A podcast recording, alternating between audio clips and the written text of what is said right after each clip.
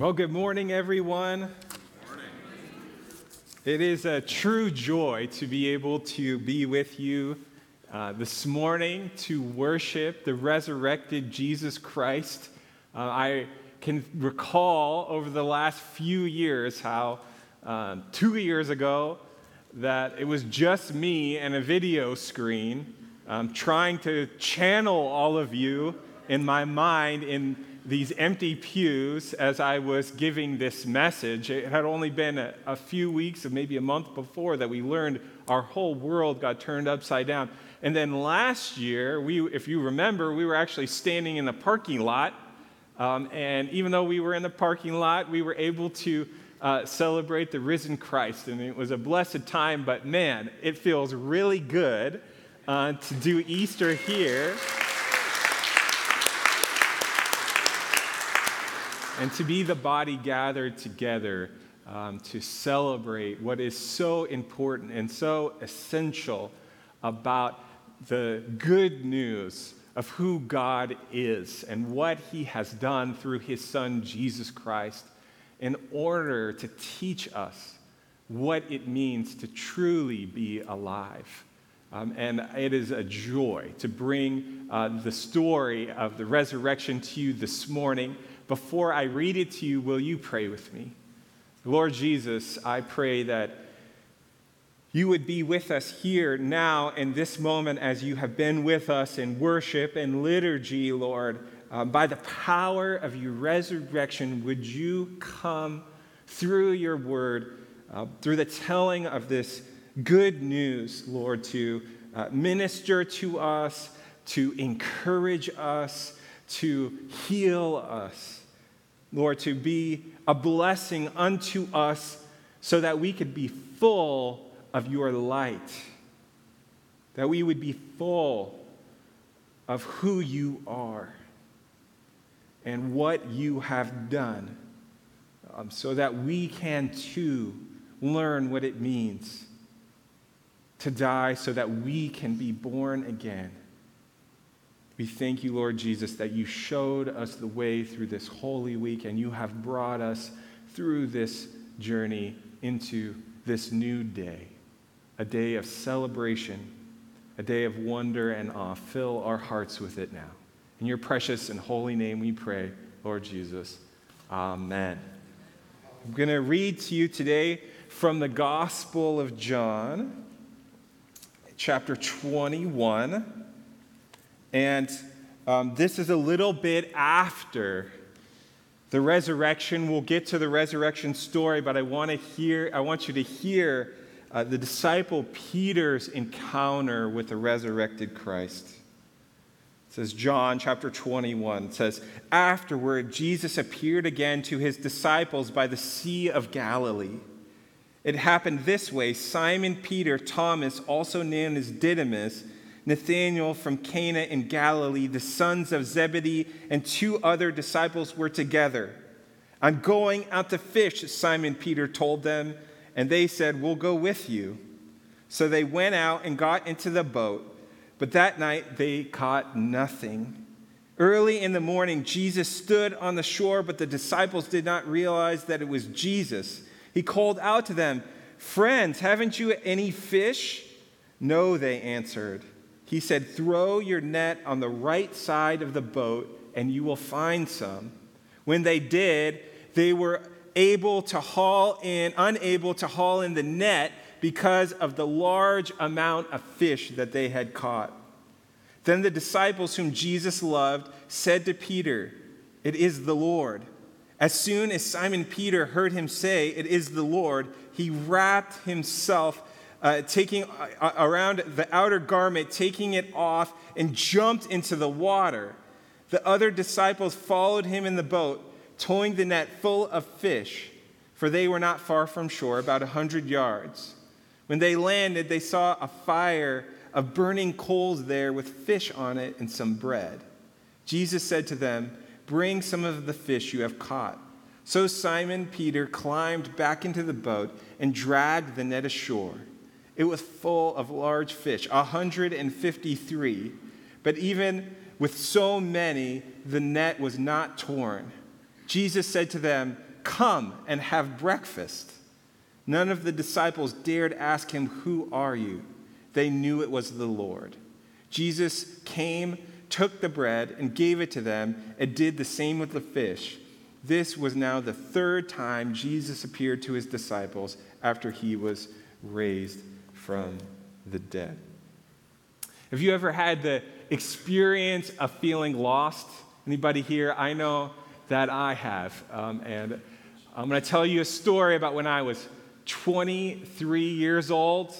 Um, and I went off on a, a short term mission for about a month to spend some time in an orphanage in Tanzania, Africa.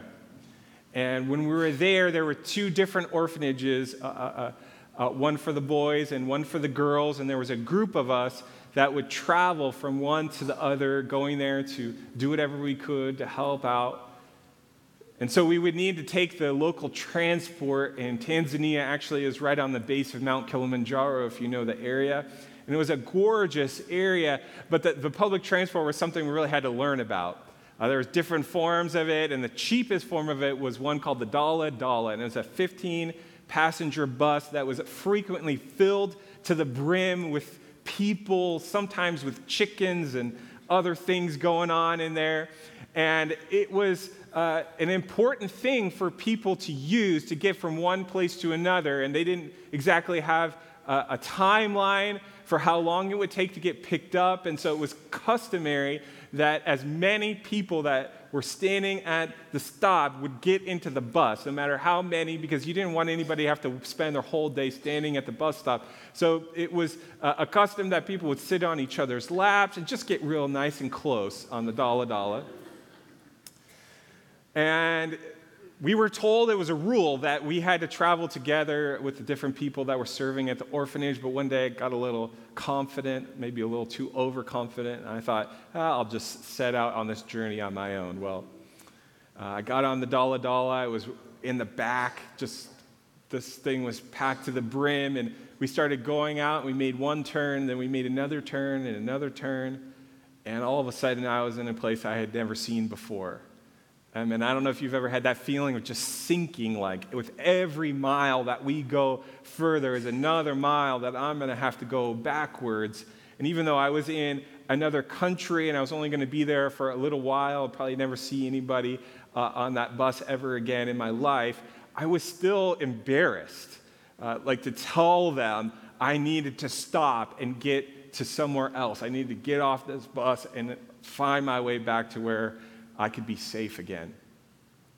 But eventually, I summoned the courage and I said, Stop, stop, stop. And everybody sort of giggled at me and they pulled over. And I really realized why they were giggling once I got off because um, as I stepped out onto the dirt, it was nothing.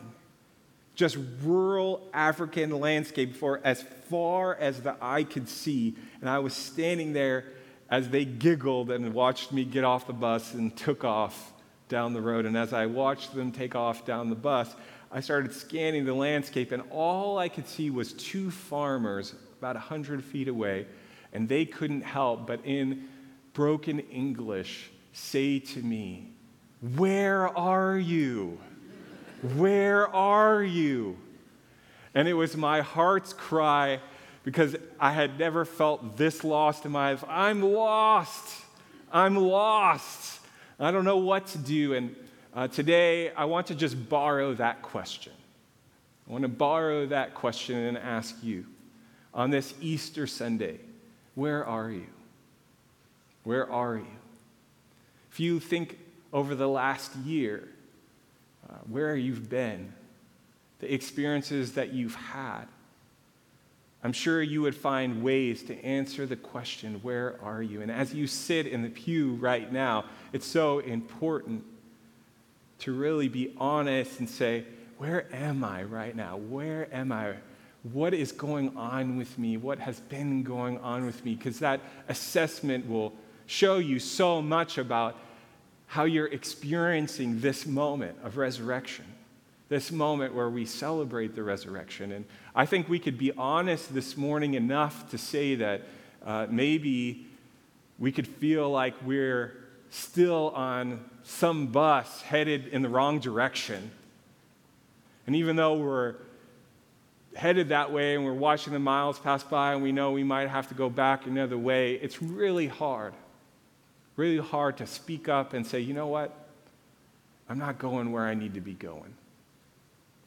And if you feel that way this morning, you're in the right place because there are so many here, including myself, who know that feeling, who know the experience of feeling lost and alone and not sure how we're going to get back on the right track. In fact, the story I just read you from the gospel, uh, in that story, Peter is experiencing that emotion. He's experiencing this sense of total failure and embarrassment. All of the disciples had scattered after Jesus had died on the cross. And when their Savior, their teacher, their leader, their rabbi died on the cross, it was as if their whole world got turned upside down again. Everything that they thought would happen hadn't happened, and there they were, not sure what to do next, and so they got lost. They hid, they ran away, and no one more than Peter, who, when the moment of great pressure, that moment that Jesus had told him about, that he needed to do to go to the cross so that he could forgive the sins of the world for you and I. In that critical moment, as Jesus would, as his weakest and needed somebody, Peter's attention turned away from Jesus and towards himself to preserve himself, worried that he would suffer the same fate as Jesus was suffering. And so he denied Jesus three times. And so you can imagine the experience he must have felt as he realized that Jesus was standing on that Galilean shoreline reminding him of the time when they first met. And he had seen his Savior die, and yet there he was on the shore saying, Cast your net on the other side. The story is not over. Peter was asked, Where are you? Who would have said, Totally alone, failed gone back to my old job. And yet, Jesus is there to teach him there's a better way to answer that question. So, what he does is he says, Peter, bring me some of that fish. I've already prepared the fire, and I'm going to cook you the first Easter brunch of all time. Imagine Jesus cooking for you. Imagine those disciples as they're huddled around the fire and what they must have been thinking about what it means to be with Jesus, the resurrected Jesus.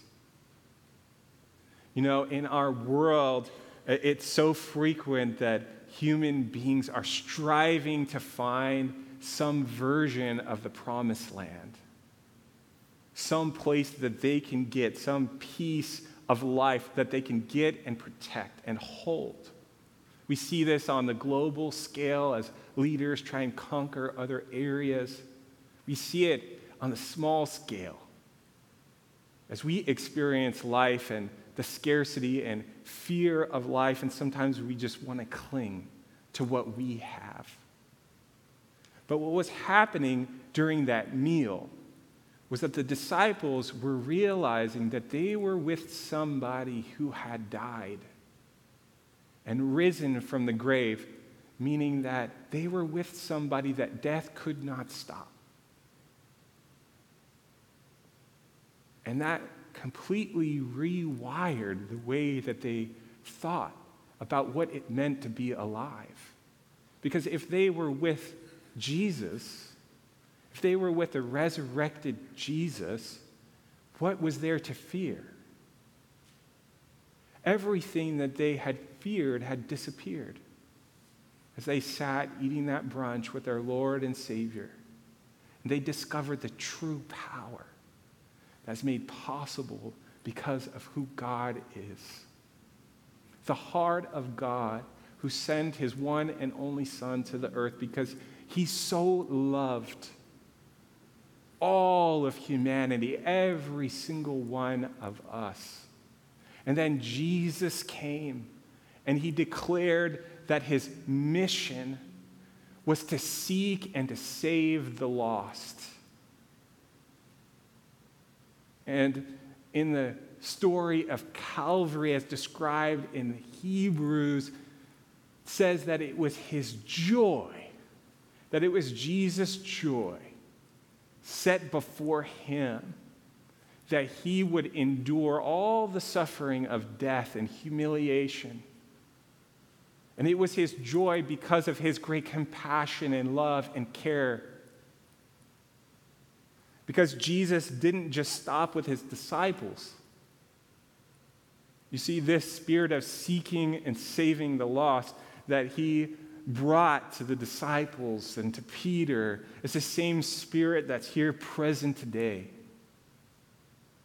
This new life, this living hope that Jesus brought to Peter on that day is the same thing that is chasing each and every one of us down and helping us to answer the question where are we in such a better way? Jesus, after the meal, does something even more incredible as he pulls Peter aside and he asks him three questions. Essentially, the same question three times Do you love me? This was a way for him to heal the wound of his own denial, of Peter's denial of Jesus.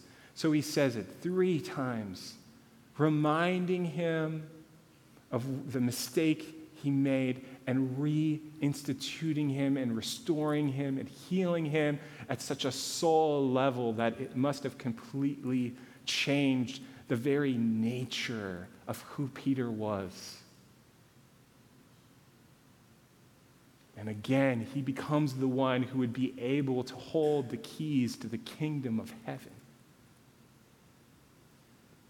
That personal, intimate love is the thing that taught Peter how to answer the question, Where are you? to say, Found by the unstoppable love of Jesus Christ.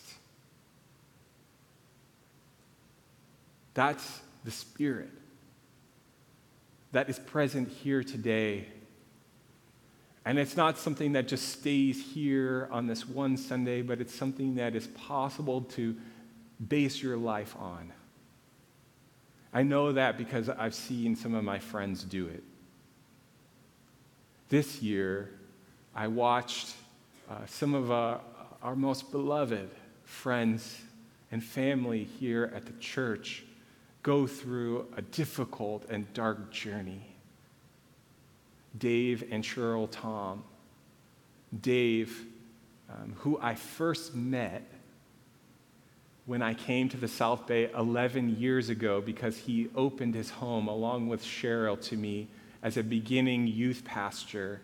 And they said, Well, our daughter has moved out and gone to college, so you can stay in her room for free for five months.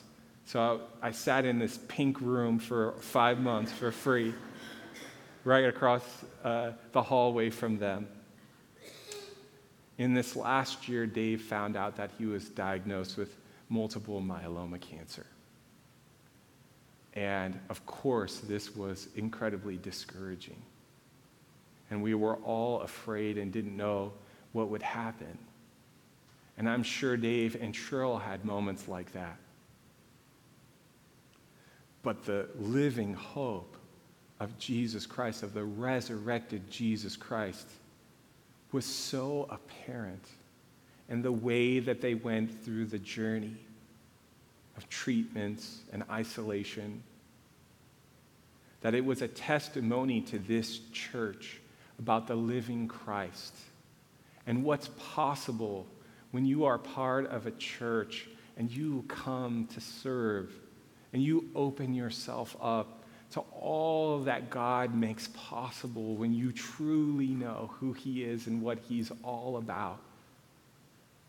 It was a joy this morning to see Dave and Cheryl set up chairs out in the park because that's who they are. And Dave has gone through his treatments and is now, after all his treatments, doing wonderfully. And so we stand in awe of that testimony. that the living hope of Jesus Christ can carry us through the darkest of nights and the most difficult of moments. A few weeks ago, I had the great opportunity to go to uh, Oregon and we dipped into Washington for just a moment. And as we were there, the reason we went is to visit this lighthouse, and I didn't know that much about it. But as we got closer, it, there was all these signs that just said, "Welcome to Cape Disappointment." that's a weird place to go, Cape Disappointment. And as we got there, it was really surprising because it was one of the most beautiful coastlines that I had ever seen, and it had this gorgeous lighthouse on it that had been perfectly maintained. And in fact, it was so beautiful that we kind of rushed past all the signs and we stood there and we wondered, why is this lighthouse even here? You know, kind of rookies, tourists.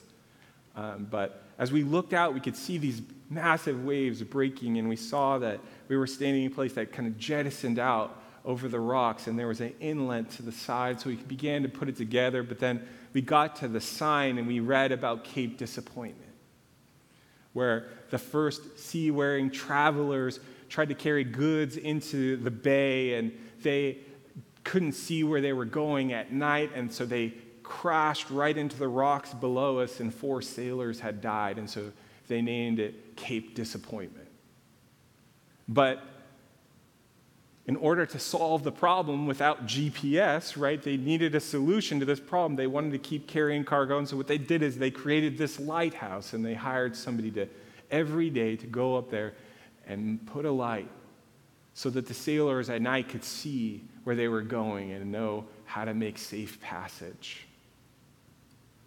And I wonder if we ask the world, where are you?